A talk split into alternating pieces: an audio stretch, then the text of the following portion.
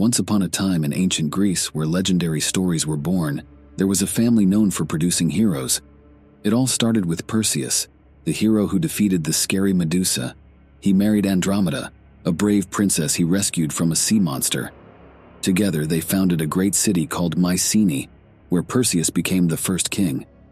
This royal family grew and had seven sons Perses, Electryon, Alcaeus, Sthenelus, Heleus, Mestor, and two daughters, Autochthe and Gorgophone.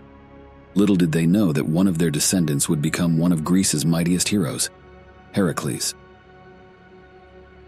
But before Heracles, we must first understand the circumstances prior to his birth. Among Perseus's descendants, Electryon became the king of Mycenae.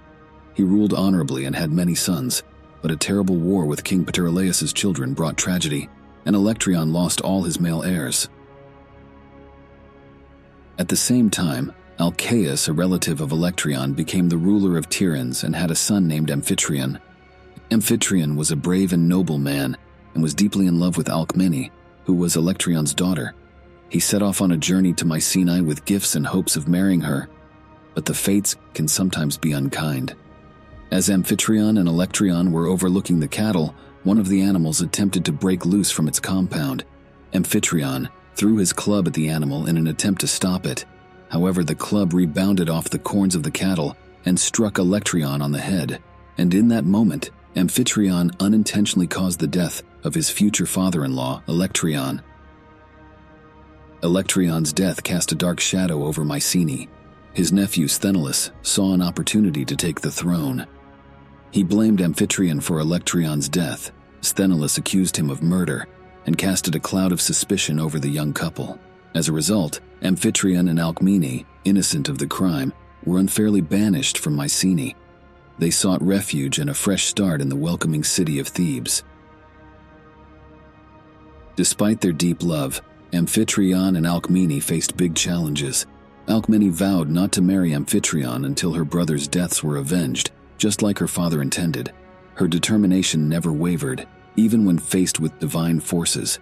Amphitryon, driven by his love for Alcmene and his desire to unite their lives, took a solemn oath to seek vengeance. However, Amphitryon did not have an army like Electryon, so he sought help from Creon, the ruler of Thebes. Creon agreed to Amphitryon's request under the condition that they got rid of the Teumessian fox that was ravaging the kingdom. Naturally, Amphitryon agreed, and with that, they set for war. While Amphitryon was away, Zeus, the king of all gods, couldn't resist Alcmene's beauty. He hatched a clever plan to be with her. Zeus, who could change his appearance, transformed into Amphitryon. Not only did he look like Amphitryon, but he also knew everything about him, even the ongoing war. Zeus, now looking like Amphitryon, approached Alcmene. Still heartbroken and longing for her love, she was completely fooled by his disguise. That night, thinking she was with Amphitryon, they shared a special moment. Little did she know that this would change her life forever as she became pregnant with Zeus's child. The real Amphitryon returned to Thebes the next day, unaware of the events that had happened while he was away. When he saw Alcmene, he was puzzled by her unsurprised reaction. He was completely unaware of the divine trickery that had taken place, but did not question her. That night, Amphitryon and Alcmene also laid together. Alcmene also became pregnant by Amphitryon. As Amphitryon's confusion grew each day, he desperately sought answers. He decided to visit the Oracle of Delphi, a sacred place known for its wisdom. He hoped to unravel the mystery that had taken over his life. At the Oracle of Delphi, the Pythia, the chosen priestess of Apollo, revealed the shocking truth about Zeus's visit to Alcmene. The divine deception was exposed, and Amphitryon was left wondering about his role in these extraordinary events. As Alcmene's pregnancy advanced, Zeus made a hasty proclamation that sent shockwaves through both the divine and mortal worlds. The king of the gods declared that the child born the next day, a descendant of Perseus, would one day rule Mycenae. Zeus's promise did not escape the notice of his wife Hera, the queen of the gods. Consumed by a dangerous mix of jealousy and anger, she couldn't stand the idea of Zeus fathering a mortal child who was destined for greatness. Determined to stop Zeus's proclamation, Hera devised a plan to prevent Alcmene from giving birth on the fateful day. The day of Alcmene's delivery arrived, and Hera, determined to execute her plan, descended upon Thebes. She confronted Eileithyia, the goddess of childbirth, and ordered her to stop the birth from happening at any cost. Eileithyia, in a stubborn act of divine obstinacy, sat down on Alcmene and blocked the birthing process. As Eileithyia remained stubborn, Hera came up with another scheme. She turned her attention to Nicippe, the pregnant wife of King Sthenelus of Mycenae, who wasn't due to give birth for several weeks. Hera's wicked intervention sped up Nicippe's labor, furthering her twisted plan. Hera had no intention of letting Heracles be born. However, Galinthias, a loyal handmaiden and close friend of Alcmene, witnessed Hera's meddling. Out of unwavering loyalty and love for her mistress, she came up with a clever trick. Galinthias shouted, A son is born! This cunning deception fooled Eileithyia, who believed her duty was done, and she uncrossed her legs. Taking advantage of the moment created by Galinthias's quick thinking, Alcmene gave birth to her child, Heracles. Originally, he was named Alcides, but in an attempt to appease Hera, Alcmene changed his name to Heracles, which meant, for the glory of Hera. In addition, something unexpected happened. The following day, Alcmene gave birth to another son, named Iphicles. Eileithyia, however, was furious at Galinthias, and in her rage, she transformed Galinthias into a polecat. Despite the intervention of Galinthias, Nicippe still gave birth to a son first, due to Hera and Eileithyia's intervention. Zeus could not go back on his word, and so it was Eurystheus, the son of Sthenelus, who was destined to become the future king of Mycenae. Zeus then plotted himself, and he bargained with his own wife, getting Hera to agree that if Heracles successfully completed a series of epic adventures, then he would become one of the immortals of Mount Olympus. Hera agreed, for it left her plenty of time to kill the illegitimate son of Zeus. Surprisingly, it was not Hera who first threatened the life of Heracles. Alcmene was so worried about the anger of Hera that she abandoned the newborn Heracles in a Theban field, presuming that he would die from exposure. Athena, the goddess of wisdom and strategy, watched with a mixture of kindness and worry as the chaos surrounding Heracles' birth unfolded. She cared for him and wanted to protect him, so she whisked the newborn Heracles away to Mount Olympus, where he'd be safe. Athena decided to have fun with her stepmother Hera. She told Hera of her rescuing an unidentified baby, and the motherly instincts of Hera kicked in. Hera took the baby to nurse him, unaware of just who she was nursing. Heracles would suck so hard on the teat of Hera that the goddess was forced to push the baby away, causing the milk of the goddess to be released, spraying out into the heavens and creating the Milky Way.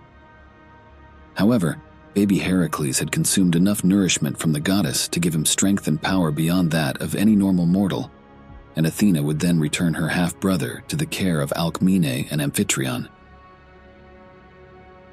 Hera watched Heracles and Iphicles, but she was not sure which of the children was the child of Zeus. At just eight months old, Heracles faced his first big challenge. Hera sent two deadly snakes into their bedroom, when Iphicles saw the serpents, he cried out, causing the servant who acted as Heracles and Iphicles' nurse to come running. The nurse, though, encountered no danger, for the baby Heracles had already killed the two snakes, strangling one in each hand. Hera then knew that Heracles was the one that would receive her wrath. As Heracles continued to grow, many mentors recognized his extraordinary potential. His father, Amphitryon, taught him about honor and courage, he learned wrestling from Autolycus, archery from Eurytus, fencing from Castor, and boxing from Harpalycus of Phanote. He even studied literature, music, and the lyre with teachers like Linus and Eumolpus. In the early years of Heracles' extraordinary life, adventure seemed to find him at every turn. His journey of heroism began when he was just 18 years old, and it started with an incredible feat the slaying of the fearsome lion of Cithaeron. This lion was a true specimen of power and virility. It had been terrorizing the land, preying upon the flocks of two different kings, Amphitryon, and Thespius. Heracles was on a mission to end this menace once and for all. For 50 relentless days, Heracles pursued the lion through the rugged terrain of Mount Cithaeron. Day after day, he tracked the beast, his determination unwavering. Finally, in a fierce battle, Heracles emerged victorious. The lion was no match for his strength and courage, but Heracles didn't stop there. In a remarkable display of resourcefulness, he skinned the lion and fashioned its hide into a fearsome helmet. From that day forward, he proudly wore the lion's scalp as a symbol of his triumph. Heracles' incredible power and deeds had already gained him a reputation that extended far and wide. Amazed by the young hero's prowess and determination, King Thespius of Thespiae was not only impressed, but also had a rather unusual wish. He desired that all of his fifty daughters have children by Heracles. So, night after night, King Thespius devised a plan. He discreetly sent each of his fifty daughters to Heracles' bed, one by one. Heracles, thinking he was sharing his bed with the same woman, unknowingly fulfilled the king's wish. He was a hero in more ways than one, as he fathered at least one child with each of the fifty daughters. Heracles' journey was far from over, and his encounters with adversaries continued. After his triumphant lion slaying adventure, he found himself face to face with the heralds of Erginus, the Minyan king. Their mission was to collect the annual tribute from Thebes, a tribute of 100 cows. Heracles, never one to back down from a challenge, responded to their demands with audacity. He didn't just refuse to hand over the tribute, instead, he took matters into his own hands. With a bold move, he cut off their ears, noses, and hands. Then he fastened them by ropes from their necks and instructed them to carry this gruesome tribute back to Erginus and the Minyans.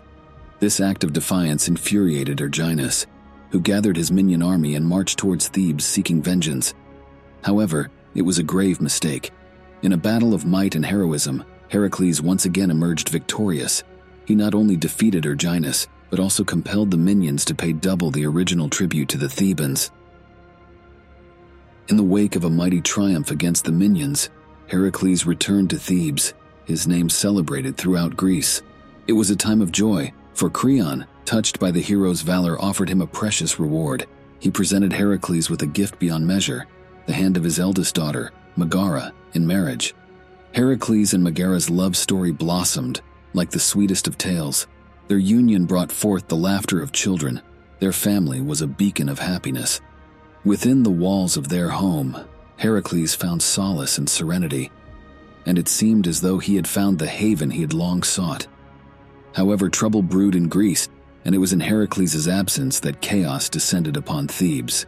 Lycus, a cruel usurper from Euboea, sought to grasp power for himself. In his ruthless bid for dominion, he dared the unthinkable. He murdered Creon, the noble father of Megara, when Heracles returned to Thebes expecting the warmth of homecoming, he was greeted by a chilling scene of turmoil and despair. News of Creon's murder struck him like a thunderbolt.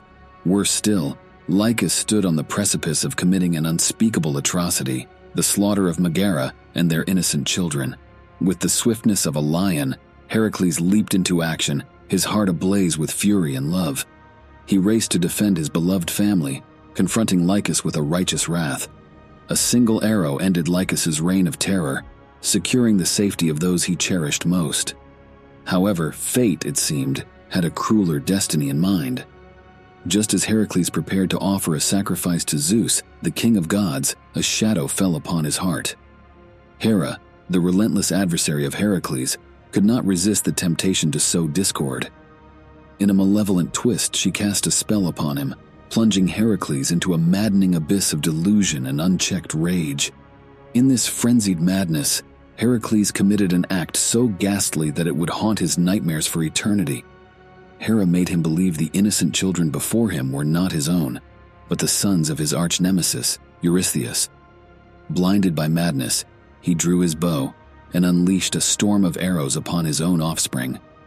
Only when he stood poised to slay his own adopted father, Amphitryon, Believing him to be Eurystheus's kin, did Athena intervene. With a swift blow, she sent Heracles into a deep slumber, sparing further bloodshed. Megara lay lifeless beside their slain children, Consumed by guilt and grief, he believed his very existence was a curse upon those he loved most. Desperation gripped Heracles, and he contemplated the darkest of fates, ending his own life to escape the torment of his actions. It was then that his loyal friend Theseus arrived at his side. Theseus, steadfast in his friendship and armed with wisdom, implored Heracles not to surrender to despair. In time, Heracles arrived at a solemn decision, a journey of redemption for the unspeakable crime he had committed. It was a quest to find a way to cleanse his tormented soul and to seek forgiveness from the gods. Yet, even in his exile, a glimmer of hope emerged. Heracles recalled the Oracle of Delphi, a source of divine guidance. The oracle's words resonated in his mind. To find redemption, he must serve King Eurystheus of Tiryns for 12 grueling years, completing any task the king set before him. The promise was tantalizing. If he succeeded and served his sentence in full, he would ascend to immortality. And so, Heracles set forth on a new path, one filled with trials that would test his mettle, courage, and resolve. These tasks became known as the Twelve Labors of Heracles, his quest to prove his worth to the gods and erase the stain of his past. Eurystheus, a favored king of Hera, took perverse delight in assigning seemingly insurmountable tasks to Heracles. The first of these labors was the slaying of the Nemean lion, a fearsome creature with bronze claws and invulnerable skin, terrorizing the land between Nemea and Mycenae. Heracles soon discovered that his arrows were futile against this monstrosity. Undeterred, he employed his immense strength and cunning. Cornering the lion in its own cave, he strangled the beast, claiming victory.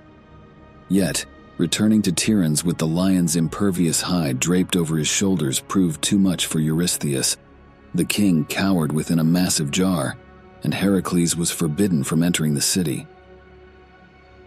Eurystheus, unsatisfied by Heracles' triumph over the Nemean lion, devised an even deadlier challenge the Lernaean Hydra.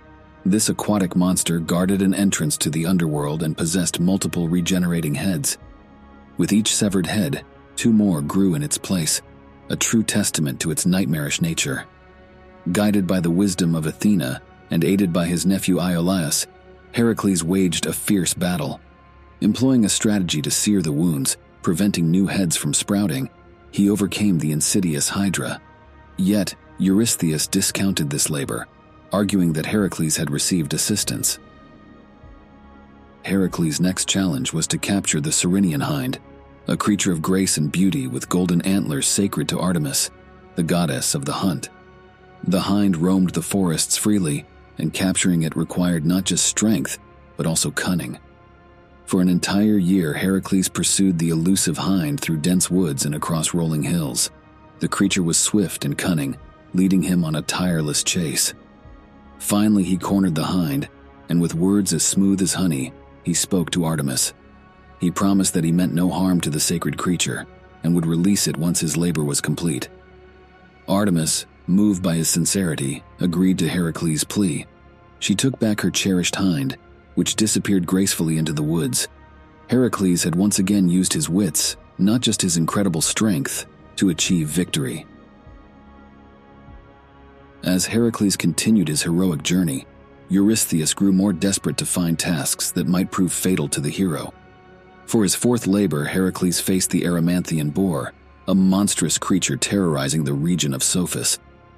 With his unrivaled hunting skills, Heracles tracked the boar to its lair but capturing it required more than just bravery. He used the environment to his advantage, driving the boar into deep snow where its movements were hindered. With great skill and determination, he managed to subdue the fearsome beast. Returning to Tiryns with the Erymanthian boar slung over his mighty shoulders, Heracles' triumph struck terror into Eurystheus' heart. The king, fearing for his life, hid inside a large wine jar for three long days, Finally, Heracles released the captured boar, which swam away to the distant shores of Italy. Eurystheus, vexed by Heracles' continued success, devised a labor that aimed to humiliate the hero. He ordered Heracles to clean the Augean stables, which housed an astonishing 3,000 cattle and had not been cleaned for three decades. The filth and dung had accumulated to an unimaginable level. Rather than succumbing to shame, Heracles chose a clever approach. He diverted the course of two mighty rivers, the Alpheus and Peneus, channeling their powerful waters through the Augean stables. In a torrential rush, the rivers washed away the mountains of dung and filth. Heracles had completed the task with ingenuity and efficiency.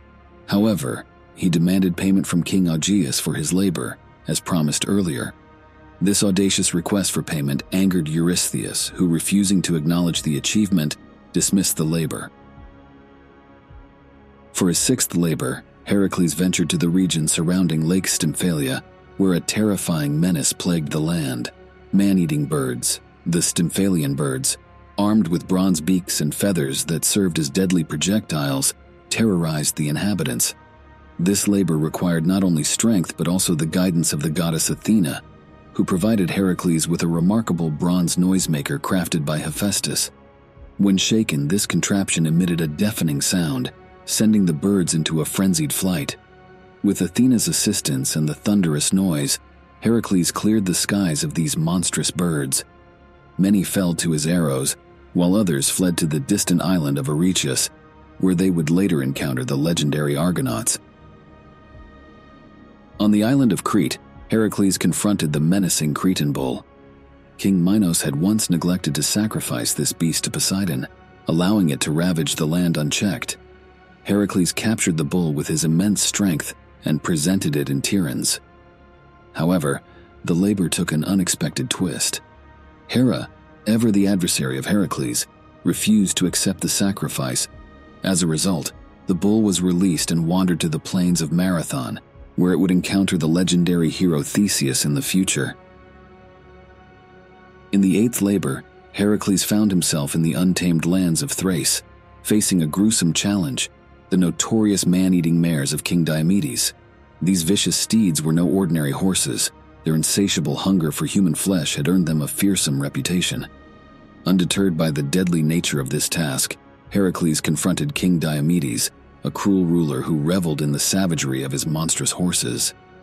In a clash of strength and wits, Heracles defeated Diomedes, and in a twist of fate that mirrored the king's own cruelty, he fed the tyrant to his own ravenous steeds. With their master turned into a macabre meal, the mares underwent a remarkable transformation. The taste of human flesh, which had once driven them to madness, was now satisfied. These once ferocious creatures became docile and tame, a testament to Heracles' unmatched prowess and his ability to turn chaos into order. News of a legendary prize reached the ears of Eurystheus, the magnificent girdle of Hippolyta, queen of the fierce Amazons. This belt, a symbol of power and authority, stirred the king's greed. He demanded that Heracles undertake the perilous task of stealing it, believing that the girdle would adorn his own daughter or be the instrument of Heracles' downfall at the hands of the formidable Amazon warriors. The task unfolded in a manner both tragic and ironic. As Heracles embarked on his mission with his cousin Theseus, he discovered that Queen Hippolyta was not only willing to part with her prized possession, but welcomed the heroes as guests. She was particularly fond of Theseus, and the two fell deeply in love. She willingly chose to leave her people behind and wed Theseus in Athens. The Amazon warriors were outraged at this act and misunderstood the situation, believing that Hippolyta had been violently abducted. This resulted with the Amazons waging war against Athens igniting the Attic War. During these events, Hippolyta met her untimely end at the hands of her own sister Penthesilea, whose spear inadvertently ended the queen's life. It was a poignant reminder that even the best intentions can lead to unforeseen tragedies. The tenth labor beckoned Heracles to the remote island of Erythea, where Geryon, a formidable giant, guarded a prized possession divine red cattle. These cattle were not ordinary, their very existence was a testament to their otherworldly nature. Heracles faced a daunting challenge even before confronting Geryon. Guarding the cattle was Orthrus, a fearsome two headed dog, sibling to the legendary Cerberus. But Heracles, armed with his indomitable strength and trusty club, was undeterred. With a powerful swing of his club, Heracles dispatched Orthrus, clearing the path to Geryon himself. The confrontation with the giant proved to be equally intense, but Heracles, guided by his unwavering determination and precise aim, vanquished Geryon with a well aimed arrow. This labor showcased Heracles' unmatched prowess and his ability to confront the most formidable adversaries. It was a testament to his indomitable spirit and unwavering commitment to completing the impossible tasks set before him. On his road to the westernmost end of the world, Heracles happened upon the chained titan, Prometheus. Upon hearing his story, Heracles shot the giant eagle which had tormented the titan for centuries and freed him from his chains. Heracles then continued his quest towards the Garden of the Hesperides. Within this mystical garden grew a tree bearing the legendary golden apples. However, guarding the tree was Ladon, a monstrous dragon, and the Hesperides themselves. The Hesperides were a group of nymphs that protected and tended to the garden. In one version of the tale, Heracles ventured alone to the garden, slaying Ladon with his legendary prowess, and retrieved the apples. However, in another tale, he sought the aid of the Titan Atlas, the father of the Hesperides. Heracles asked Atlas for his help, and in return, Heracles agreed to hold up the world on his shoulders until Atlas returned with the apples.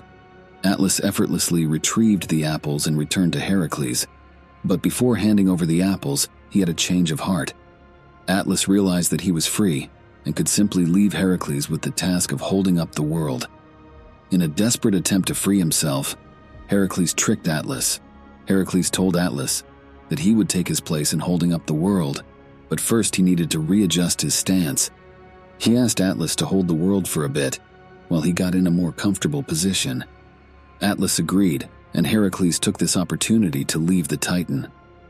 On Heracles' path back to Tiryns, he encountered the giant, Antaeus.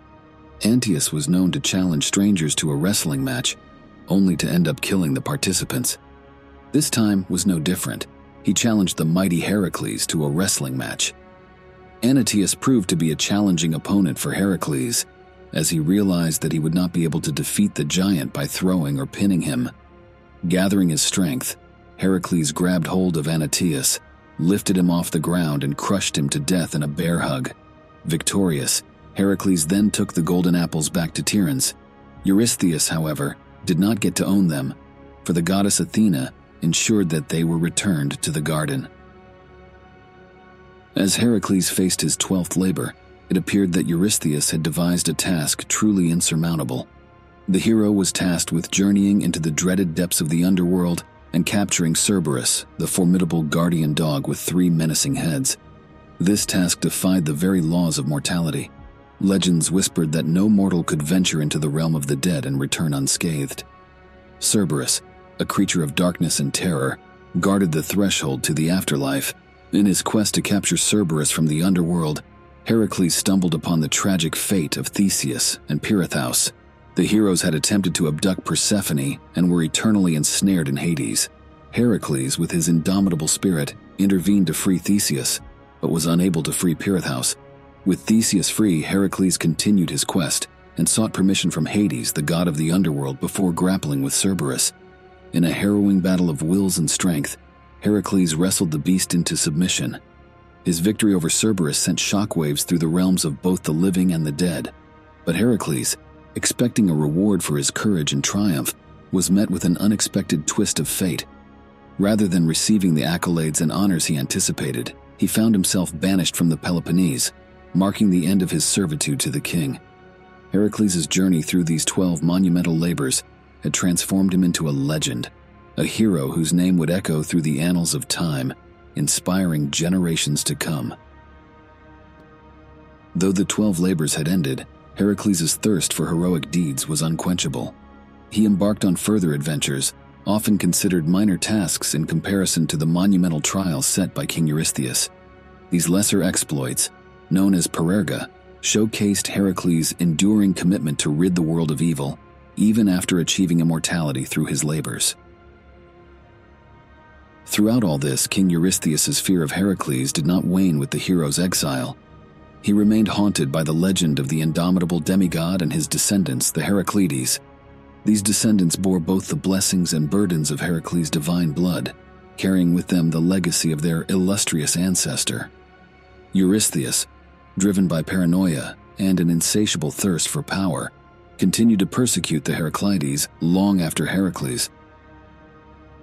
Their tale was one of exile and the relentless struggle to return to the land of Peloponnesus, from which they believed they had been unjustly banished by the king, Eurystheus.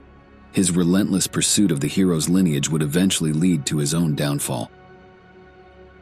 Heracles' life wasn't confined to his celebrated labors alone. He was a tireless champion against evil, dedicating every spare moment to rid the world of malevolent forces, often defining what constituted evil himself. Heracles' journey was fraught with encounters against tyrants and giants. He vanquished Busiris, the oppressive king of Egypt, and Amathion, the ruler of Arabia. Even in the midst of his relentless adventures, Heracles briefly joined the legendary Argonauts, who sought the Golden Fleece. Though he was the natural choice for their leader, Heracles stepped aside, passing that role on to Jason. Heracles proved to be an invaluable addition to the Argonauts, but he ultimately departed the expedition due to a personal tragedy involving his beloved Hylas, who was kidnapped by nymphs.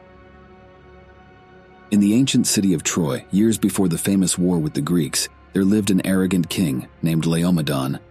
Laomedon had angered the gods Apollo and Poseidon, for they were expecting a tribute for the massive walls they had constructed for Troy but instead the king reneged on his word. Poseidon sent a sea monster to lay waste to the land and devour anyone that got in its way.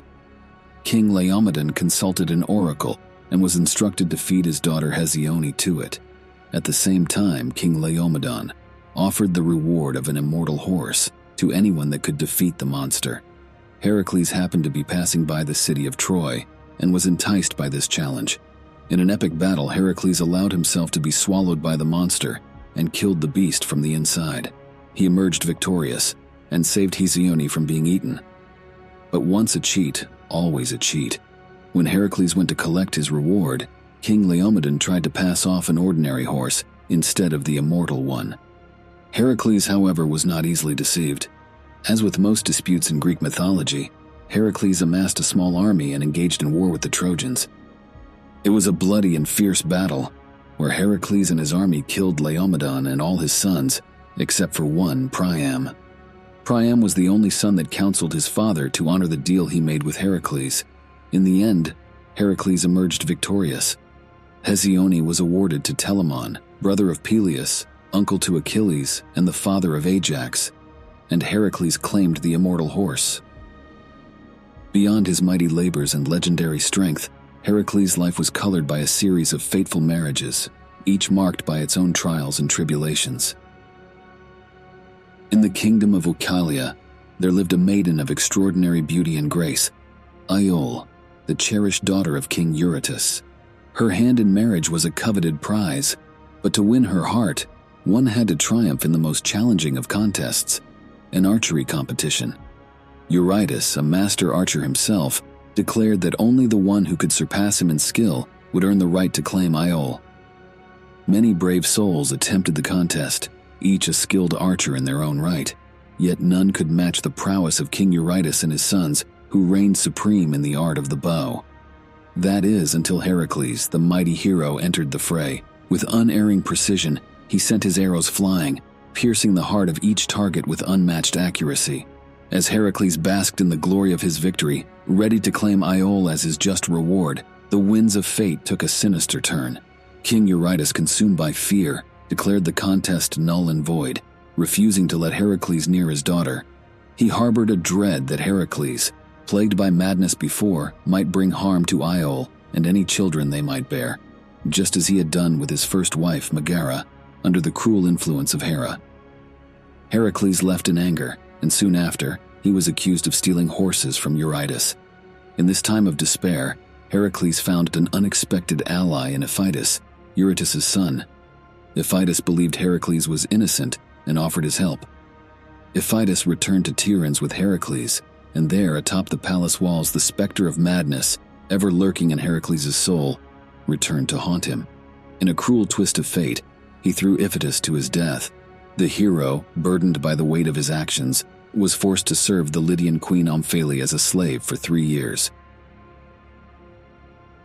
While serving her, he accomplished a series of courageous feats, from capturing the Cercopes to annihilating the Itones, Libya's fiercest adversaries. But despite being a slave, Heracles formed a bond with Omphale. After Heracles had served his three year sentence, he took Omphale as his wife. It was said that 22 kings of Lydia could be traced back to Heracles and Omphale. This regal line, known as the Telonids, was named after his Lydian name. Heracles' heart was not destined to rest, and it soon found a new love in Princess Deianira, the sister of Meleager. However, their love story was marred by treachery and vengeance. As they journeyed together, they encountered the river god Achelous, whose jealousy ignited a fierce battle for Deianira's hand. Achelous took the form of a bull and charged at Heracles. Heracles, however, grabbed hold of its horns, tearing one of them off and defeating the river god. Soon after they wed, Heracles and Deianira had to cross a river, and a centaur named Nessus offered to help Deianira across, but then attempted to violate Deianira.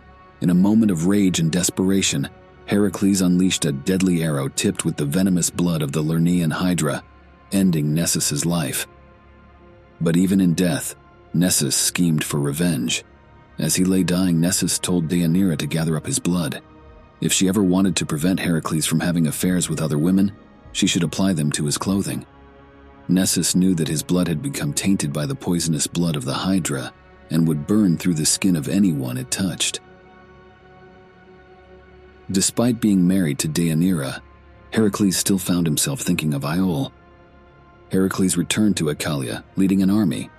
He sacked the city and took Iole as his lover. Upon his return home, his wife Deianira asked who the beautiful woman was, to which their servant simply said, She's an Euboean.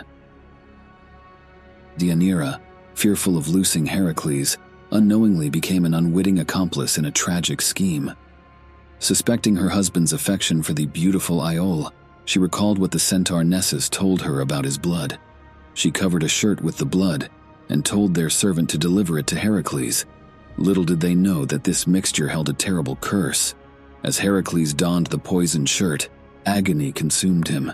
The cloth seared his flesh, ripping it from his bones as he desperately tried to remove it. In agony, Heracles decided to end his misery. He built himself a funeral pyre on Mount Oeta. However, nobody was willing to light the pyre. Fortunately, his friend Poias happened to pass by, and after some convincing, finally agreed to set light to the pyre. Heracles' mortal journey met a fiery end, but his story did not conclude in death. The gods, recognizing his valor and enduring spirit, transformed him into an immortal being. In this divine metamorphosis, the mortal parts of Heracles were incinerated, leaving behind only the essence of a god. He ascended to join his divine kin on the majestic Mount Olympus. In the realm of the gods, Heracles found his ultimate love and companionship with Hebe, the goddess of youth. Their union marked the culmination of his remarkable journey, where the hero who had once walked the mortal world now dwelled among the immortals forever celebrated for his unparalleled feats and enduring legacy. Together with Hebe, they bore two divine sons, Alexiares and Anicetus. Their lineage was imbued with the essence of immortality. The life of Heracles, a hero of unparalleled strength and indomitable spirit, brims with tales of valor, triumph, and tragedy. He overcame insurmountable challenges, defying the gods themselves, to complete the twelve labors and secure his place among the immortals. Each labor showcased his unwavering determination and resourcefulness, earning him the admiration of mortals and deities alike. Yet Heracles was not immune to the foibles of human emotion and weakness. Love, jealousy, and the scars of past deeds haunted his path.